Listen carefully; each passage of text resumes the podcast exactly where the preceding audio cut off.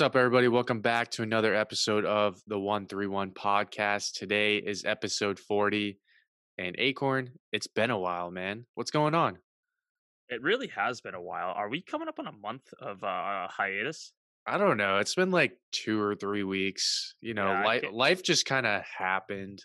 So, sorry, guys, but we're back.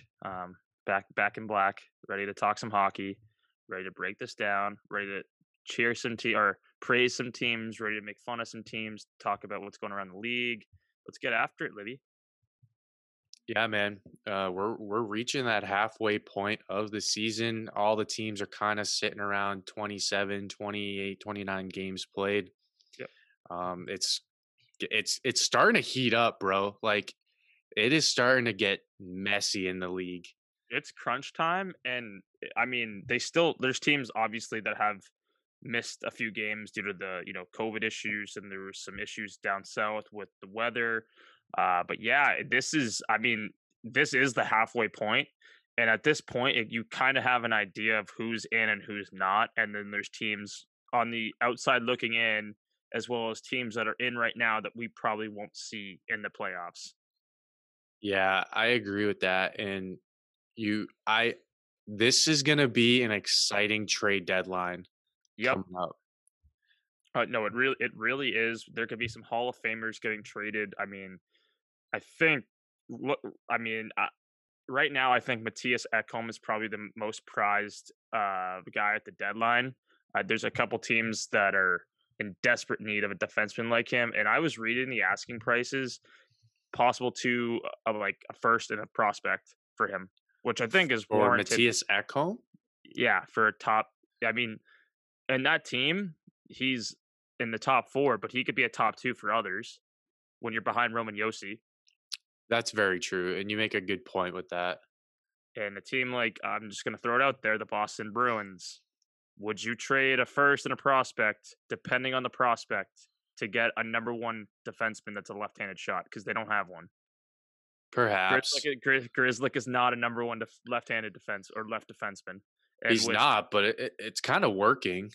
Losing Carlo Hertz, Lausanne's been out.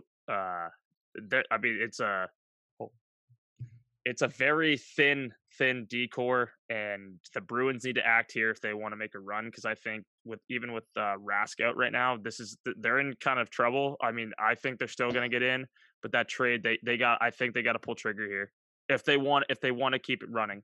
Do you think Matthias Ekholm is purely a rental or somebody they would want to keep long term? I think that's a great question. I think it'd be how he fits here for that time being. Because if it say he does great here and he loves it, that's one thing. But we've seen trades like this where guys come over as rentals and then you think they're going to resign and they don't. But there's going to be a market for him come July 1st. So I feel like anything could happen. So it's hard to say until the player plays out and whatever. But if I was the Bruins, I'd try to get him. Another intriguing star player, and the only reason why I bring this up is because I was on duty this weekend and I was listening to Chicklets at like 1, 2 in the morning, and Jeff Merrick and the guys, they were talking about Jack Eichel and whether or not Jack Eichel is a trade deadline acquisition from the Sabres. Yeah. And they all agreed it would be an off-season move, and I would probably – my own opinion, I would say it's probably an off-season move as well. Yeah, Eric Stahl would probably be the one that gets traded as a rental from the Sabres. Either him or Taylor Hall would be my guess because no one's going to take Jeff Skinner. Would anyone want to grab Sam Reinhardt? That's another great one. Sam Reinhardt, he's actually having he signed a prove it deal this year and is playing well for the team that sucks. That's another person that any team would want. I think he can slide in on the right side in anyone's top six. But I'm curious what the asking price would be because he's young. I know he's only on a one-year deal, but still, that's a young talent. Yeah, it is. It's definitely intriguing. But speaking of the Sabres, oh my God. They suck. It's a dumpster fire up in there. Like they can't score goals. And Ralph Kruger said over the weekend, Jack Eichel is out indefinitely for the foreseeable future. When I hear that, I don't think he's coming back this season. I don't think he wants to stay in Buffalo, I'm pretty sure. I don't know. He hasn't requested a trade. And do you think he's being courteous to the organization by not doing that? I don't think he wants to be there. He's been there. What is this? This will be year six. 6 years, no playoffs. Doesn't look like there's any trend that they're getting better, regardless of, getting Deline, signing Jeff Skinner, signing Taylor Hall, getting Victor Olofsson. The rope is thin here. Yes, and I don't blame him. I don't either. So, but dude, we got to talk about this New York Islanders team. They just sneaky slid it right into that first place in this division on a 9-game winning streak and haven't lost a game in regulation at home. Well, yeah, like they're not a team that is surprising to me at all. No, I know, but I didn't expect them to be where they are. I kind of pictured them as a team that would get in like a lower spot behind either Washington, Boston, or Pittsburgh, and then start doing damage in the playoffs because that's what they do. I just want to go out and say that I think the resurgence of Jordan Eberle has been awesome on this club. And then not to mention your star player, Matthew Barzal, scores what I believe will be the goal of the year. I agree with that. 100%. You could play that thing on repeat, and I could never get sick of it. And the emergence of Wallstrom has been pretty good this year. And right now, Barzal's contract looks like a bargain. Yeah, dude. And what were we talking about last offseason? Offer sheeting this guy? Yeah, I thought for sure. I mean, they talked about an offer sheet for so long, like. Even like we talked about, they were talking about this 2 years ago. But I think you can give a lot of credit to this New York Islanders defense and their goalie, Varlamov, dude. Goals against, they have the lowest goals against in their division with 64. Everyone is 70 plus. Yeah, I mean, I think it also It just shows the system. I think it's comfortable to play, and it's very beneficial for a goalie statistically. And right now, is Trotz the front runner for Jack Adams? No, he's not. Who would you put as your Jack Adams winner right now if you had to gun to your head? So I'm pretty sure. So I think NHL came out, or NHL.com came out with their three things. I think the first guy was Coach Q on Florida. That's actually a good one too. It was Coach Q, it was Rod Brindamore, and the Wild coach. Oh, Dean Evason, is that his name? I think it is.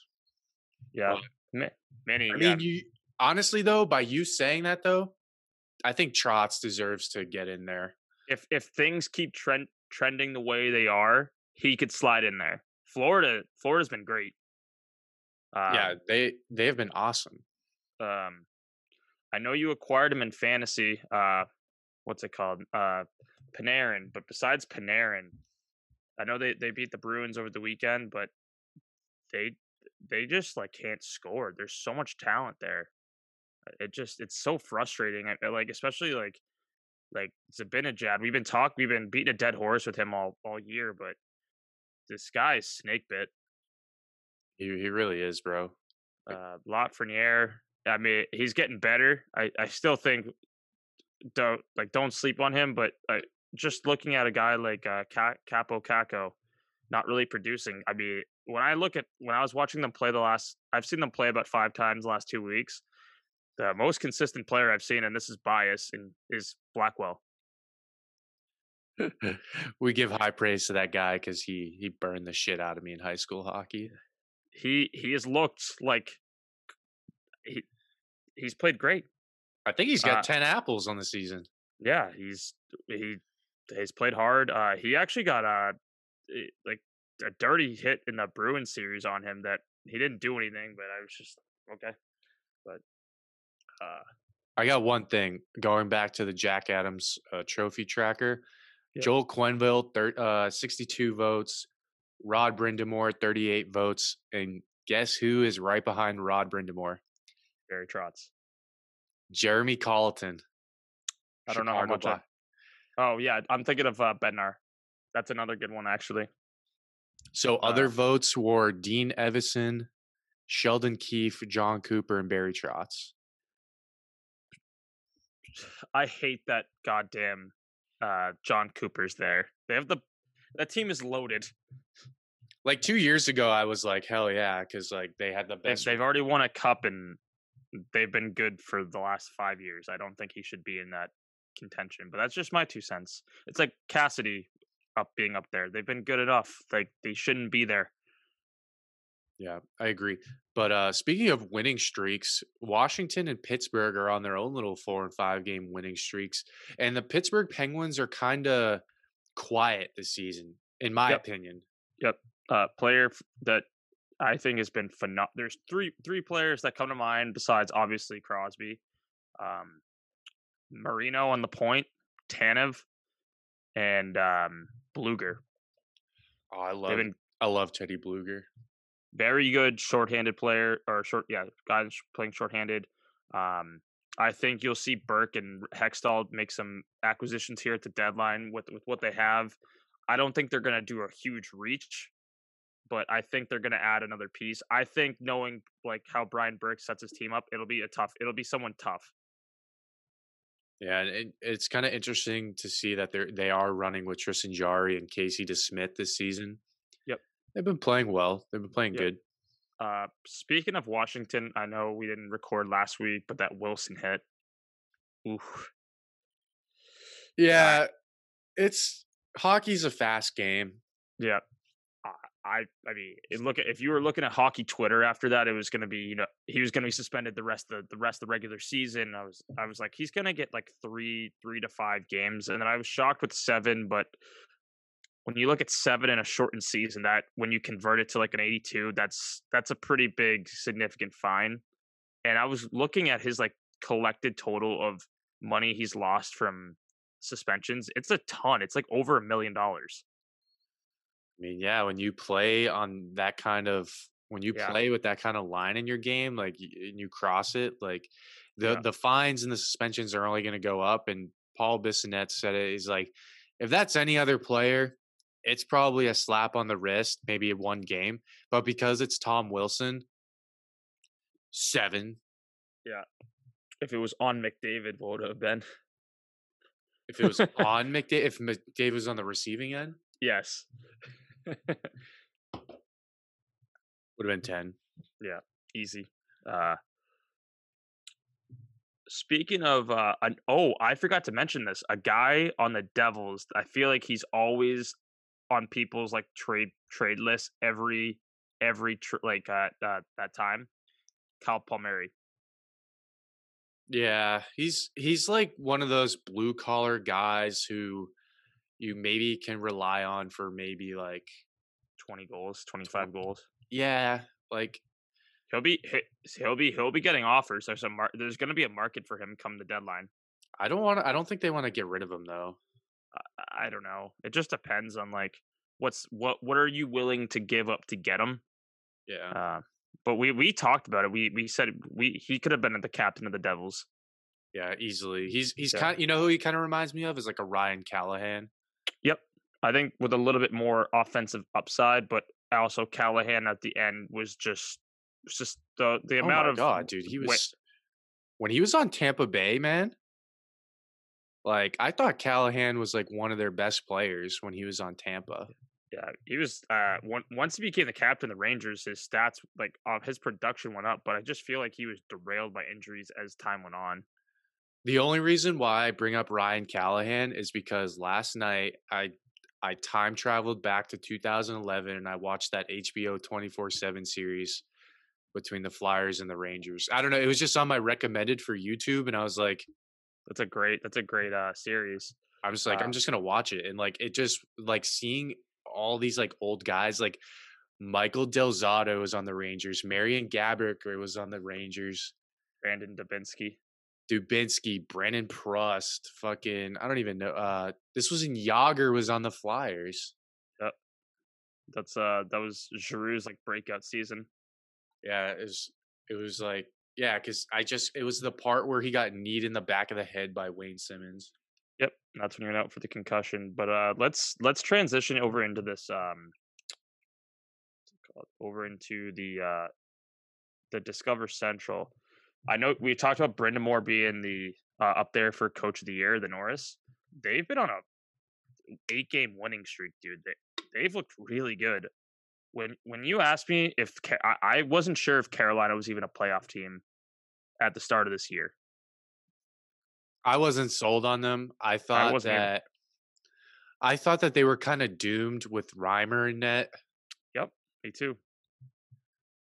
But I mean, they've seemed to just play well. Like they're almost at 100 goals forward. They have 95. Yeah, and they only have 68 against. When you're plus 27, the Lightning are ahead of them at plus 34, but still they're still ahead of them. I know it's only a point, but still this division. I mean, the two Florida teams in Carolina, they're already at 41 for the Hurricanes, 40 for the Lightning, and 40 for the Panthers. I still think the Panthers are the biggest surprise of this. Actually, I don't even know if I could say that. The Hawks. Yeah, I think that the top three, I think, are going to be a lock. I think Carolina, Tampa, and Florida are a lock for this division, but Chicago and Columbus are going to be fighting for that fourth spot, not to mention Dallas. Like, I'm surprised that, I mean, Dallas is like 5 or 6 games behind, but still, like, I don't think they're going to get in. And I don't think you're going to see Bishop back, and I don't think you're going to see Sagan back. Yeah, I watched that Chicago versus Dallas game where they scored 4 goals on 8 shots. Brutal. It was brutal, man. Like, was I happy for Chicago? Hell yeah. But, like, watching the reigning Western Conference champions just get, like, derailed like that, I was like, whoa. Yeah. I will say, though, the Hawks have been really good. Their 5-on-5 play hasn't been great. They're -7 right now with their differential. I don't think it's a surprise, but just think if you still had a healthy Taze and Doc and Dylan Strom. But on the good news is that Doc was on the practice ice. I did see that. It's great. I wonder if he will actually return. That's got to be a long rehab. I forget what they said initially when it happened. I mean, it was good as new, right? Looks good to me. Yeah, dude. It was kind of like warped. Like it looked good though. Like it looked totally playable. 100%. Team that I thought they started out great and things weren't. I mean, they had the trade with PLD for Line A. Line A has not been great the last couple games. Bro, he's been getting fucking benched. I know. Are you surprised? I'm not, but like there comes a point where you just gotta let your players play, man. Like I think it's just a distraction at this fucking point of the season. Zach Werenski hasn't been great this year. He's trending up the last few days, but as a whole, his season has not been great. It really hasn't. From what we've seen, and I think at this point you can expect from him. Yeah, my expectation on Zach Werenski was that he was going to be in the 40-point range this season. Yep. But I don't know what's been going on, but lately he's been trending up. I watched him play. He scored the OT winner the other night. Yeah, he had the overtime winner and he had an assist. Yeah. So we'll see if he can build upon that. But like Columbus as a whole, bro, like they just, I don't know. Like I have Korpisalo in fantasy, and they lose games by like a goal. But he has like a 950 save percentage. Like it's stupid. Like, yeah, it's frustrating. And Merzlikins hasn't been bad either. No, man, they just can't get the wins. Like they can't win. Yeah, Nashville hasn't been great. I really don't even want to get into it.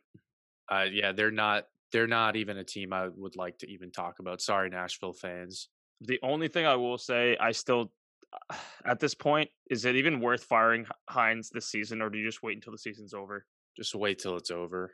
Yeah, I agree. I thought it was going to happen, and then we'll talk about it later once we get to the Canadian division. But still, yeah, I think at this point, just ride the season out. My guess is they'll be sellers at the deadline. I don't expect them to make any. They're not going anywhere, so I think they just like guys like Granlund and Holla will probably get dealt, and that's where I see them going. But yeah, let's transition over into this Canadian division, which I think it's catching a lot of flack. It's not a great division, and it's everyone can score goals, but I don't see it like that. Do you? I see it like, I think, okay, I'm looking at goals forward right now. There's two teams in the league with over 100 goals forward, and they're both in this division. It's the Maple Leafs and the Oilers. But look what they have for offensive weapons. I agree. And then I look at who's in this division, and I look at the bottom two, Vancouver and Ottawa, who have given up 100 and 124 goals respectively. Yeah. So, hey, Toronto hasn't been playing great the last few. I know they're ahead, but Ottawa beat them the other night. Ottawa hasn't looked bad. They're like their last few games. Obviously, they're a younger team still in a rebuild, but I still think it's more fun to watch the Ottawa Senators play than the Detroit Red Wings or the Buffalo Sabres. About that Stützle toe drag and curl pass to Batherson. Is he the most adjusted player out of that draft in the league right now? I think he's the most adjusted player out of the draft of the last two drafts. I agree with that. And yeah, you can see the skill. I always, when I was reading about him before I saw him at World Juniors, I thought the compete level wasn't going to be as what I saw, but yeah, he's been great. They have give it 2 to 3 years. They'll be a playoff team. I'm going to go a little bit longer. I'll say 3. I'm going to say 4 to 5 years. I think because give Brady, Tkachuk, and Stützle 2 more years. Shabbat, too. Don't forget about him. Yeah. And if they bring in somebody. Yeah. Because they have a bunch of young guys. Like, they could, like, dude, fuck it. Get Jack Eichel for all I care. Like, they got pieces. Yeah. And I had this conversation with I forget who I had this. It was with someone recently, and people were talking about the Canadian teams trading with the teams in America, like the U.S. It's really hard for a team to do that because like one in particular was Jake DeBrusk possibly going to Edmonton for Ethan Bear has been trending all over social media. But think about the 2-week quarantine you have to wait just to get the player. That's definitely a factor here for when the deadline comes up with trades. Yeah, I don't know, and they're not stopping the season for anything. This no, like, there's no like there's in prior years there would be like an all-star break or like an Olympic break. Like there's no break this season. No, so that's one thing I wanted to touch upon that I wanted to bring up. Just that's something to keep in mind when you think about teams making trades, especially a Canadian team trading with a team in the U.S. But dude, this Leafs team, I'm still. Until they do it in the playoffs, the firepower's there, the talent's there. I'm still saying it until they have to get through round one, I'll start believing. I know they're going to play a Canadian team in that first round, and they'll probably move on. But yeah, until they got to get through that first round for me to believe. I know they got to put 4 wins together. Yeah. How do you feel about this Winnipeg team? I don't think it's getting enough love for how good they are. I love them. Yeah. I love the Winnipeg Jets this year. Do they have, when you look at their top 9, would you put them in the top 5? With what they have for firepower with Ehlers, yes. Connor, Scheifele, whom else am I missing? PLD.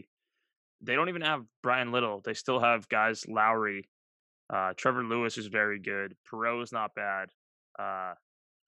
Yep. They just need a D. I wonder if they're another team in the market for that left shot defenseman. I know they have Josh Morrissey, but they very well could be. But I think that they are in the top 5. Yeah, and I think they could easily win this division.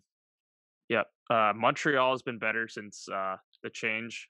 I really haven't got to see much of them play. I know they hired the goalie whisperer Sean Burke, who was vital in resurrecting guys' careers like Ilya Brizgalov in Phoenix, Mike Smith in Phoenix, and then most notably would be Devin Dubnyk after when he had his run there and then went to Minnesota. Yeah, so I think that'd be good for Carey Price because let's be real here. Carey Price has not been good this year. for what we expect of Carey Price.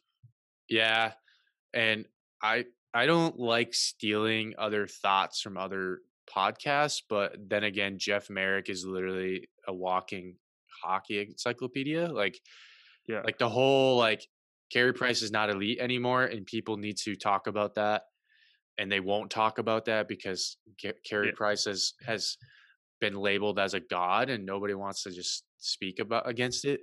But I mean, like Carey Price at the right time can he's a world-class goalie. Like you saw it last year. Like I said this a long time ago. I was like, I think Carey Price is capable of stealing a series, and they did.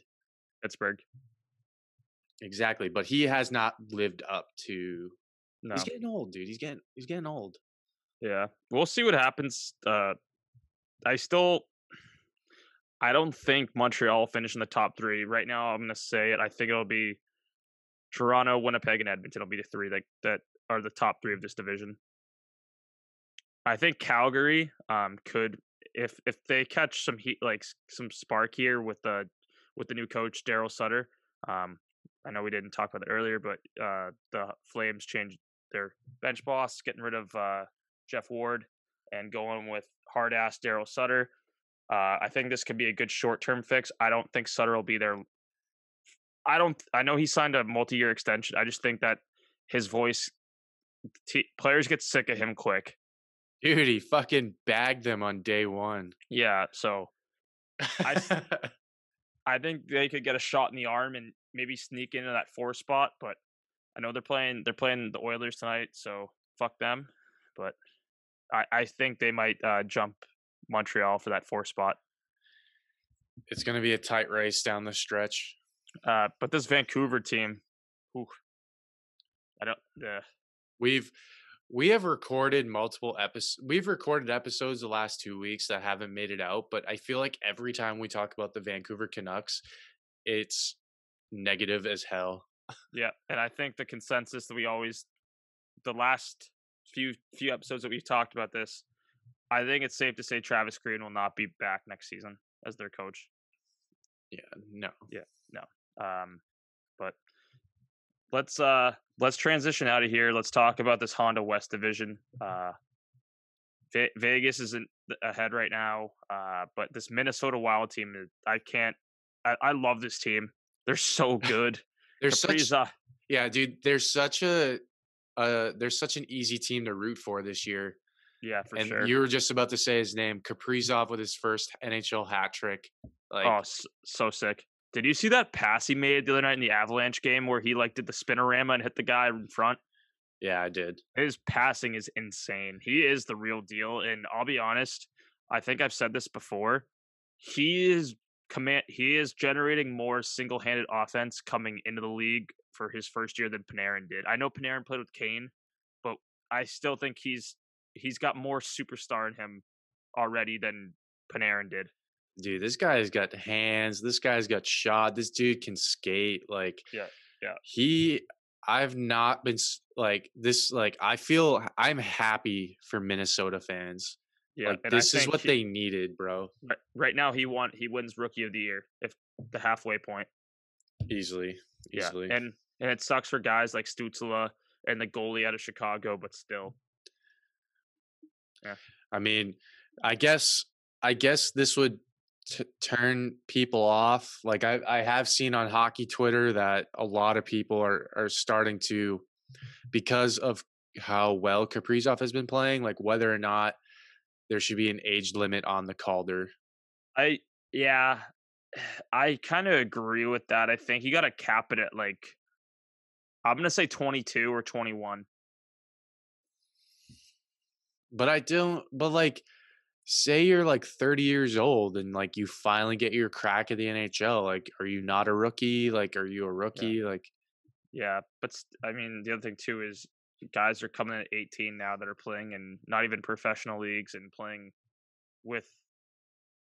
in juniors to the guys that played like professional hockey for 4 years and then coming over. There's a difference, especially like Matthews is a weird one. Like no one ever has done what he did when going over to Europe. That was actually like, I feel like more Americans should consider that route because I he loved it, and he's talked about it like openly that he loved his experience. He learned a ton.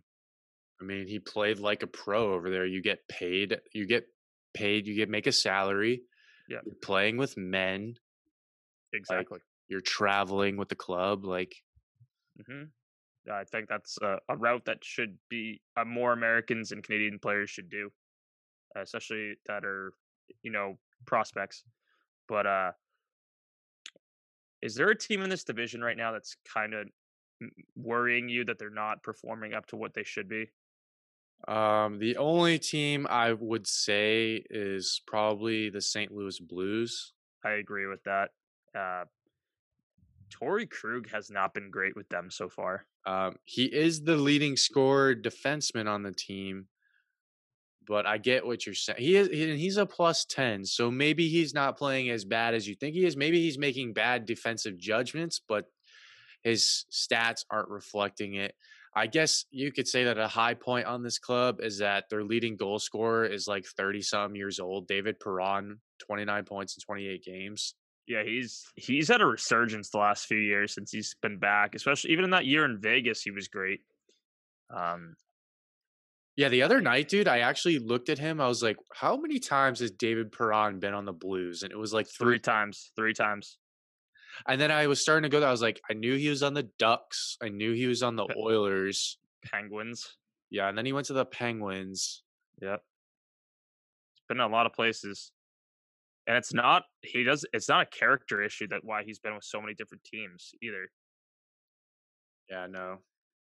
Which, I mean, that's usually when guys are suitcases like that, there's usually a character issue why they've been traded so many times. But I don't think he's an anomaly in that case. But he's been super productive the last few years, especially as he's gotten older, which I didn't expect. When he went to Vegas, he had like 50 assists.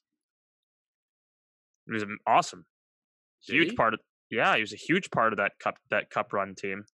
I want to say that the biggest issue with the St. Louis Blues this season is depth 5-on-5. Yeah, they did get Tarasenko back, but they are getting Bozak back, which will be a help in that bottom six. But I think they really do miss Robert Thomas. Like, I'm looking at Binnington's save percentage. It's at a 906. Not great. Speaking of Binnington, he just signed his extension, 6x6. I think it's a great contract. I was trying to figure out who he was going to try to use as like the goalie that he wanted to get the contract that was similar to his play. My thought was Rask, but I think 6x6 is pretty good hopefully as the cap goes up with this TV deal coming. I think that's what like Corey Crawford got. Yeah, which I think $6 million in 3 years will look better than what it is right now. Hey, at least it's not $10 million. Yeah, Bobrovsky, Jesus Christ! Looking at you, Bob.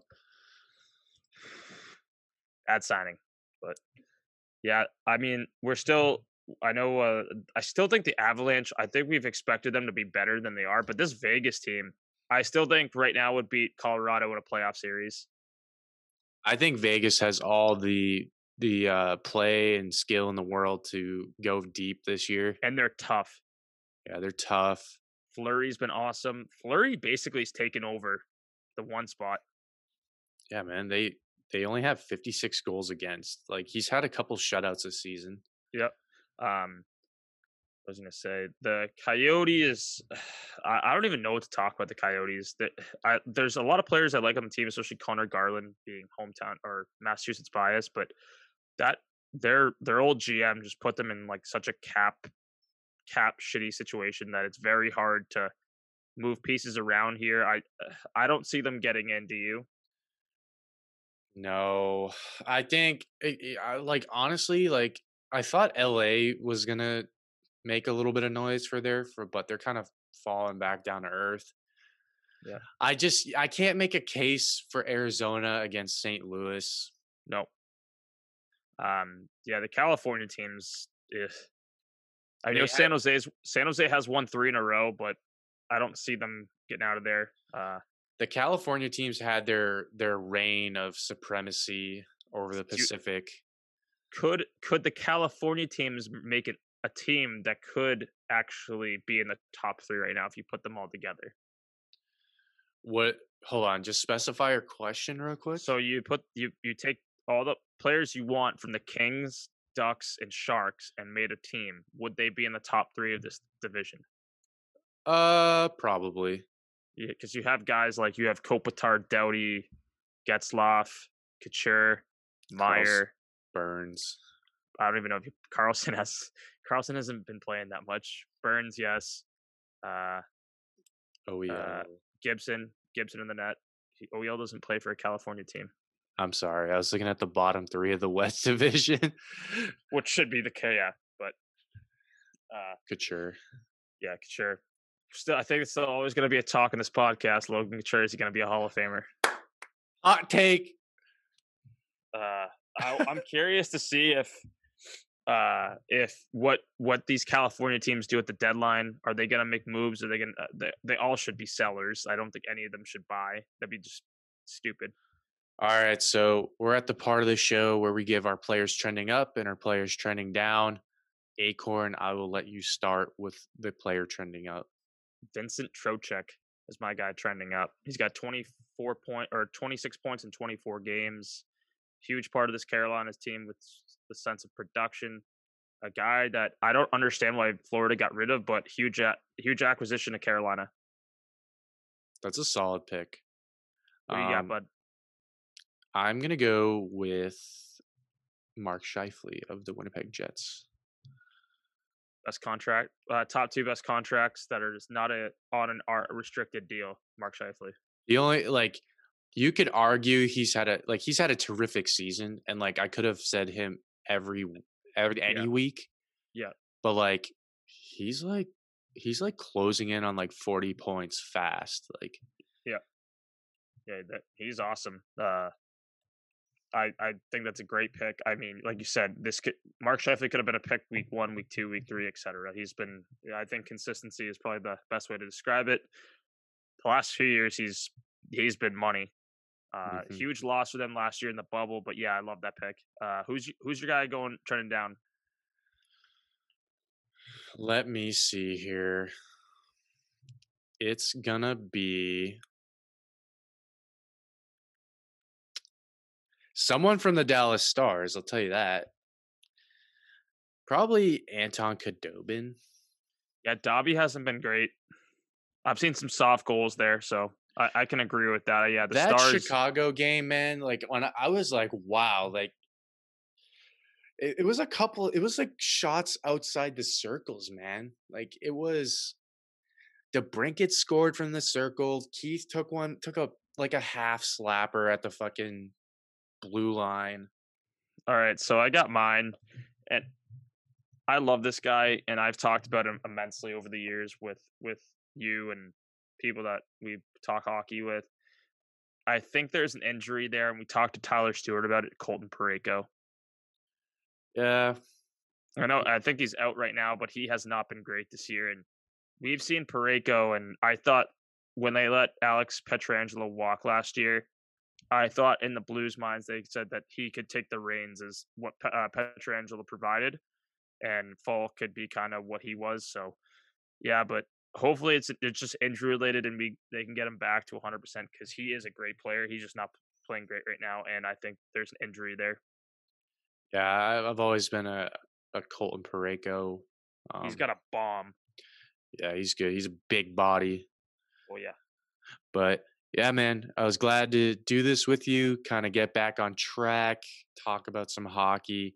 But yeah, guys, thanks for listening. We are closing in on 2,000 views. Can't thank you guys enough for taking the time to listen to us. Whether or not you like us or you don't, we have fun doing this, and we're going to keep doing it. So yeah. Thanks, guys. Really appreciate it.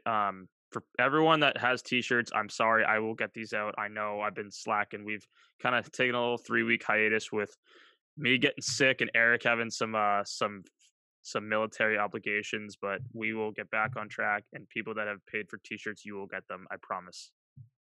So before we end the show, we'll give a latest fantasy score update. We're in week 9. We're closing in on the playoffs, and in first place is my co-host, Aaron Acorn. Go fuck yourself. Second place is Mike Sellinger. He's running with a 4-3-1 record. And then in third place is Mitch Weitzel with a 5-2-1 record. If you guys did not know, Mitch won our bracket challenge last year. So if he takes my money again in this fantasy league, I'm gonna riot. Where are you at, Libby? In this league? I'm in 10th out of 12th place. I don't want to talk about it, but I did make the trade of the year. I always happen to make the trades of the year, and I got Artemi Panarin for Anthony Cirelli. Thank you, Mitch. Police job. Did I get the best pickup of so far? Yeah. I don't know. I picked up that Minnesota Wild goalie who is on like a. Oh yeah. Yeah. Cut that. No, I think Garland is still a really good acquisition. Yeah. Whoever dropped him, thank you very much. I very much appreciate it. But yeah, thanks guys for listening. We'll see you next week.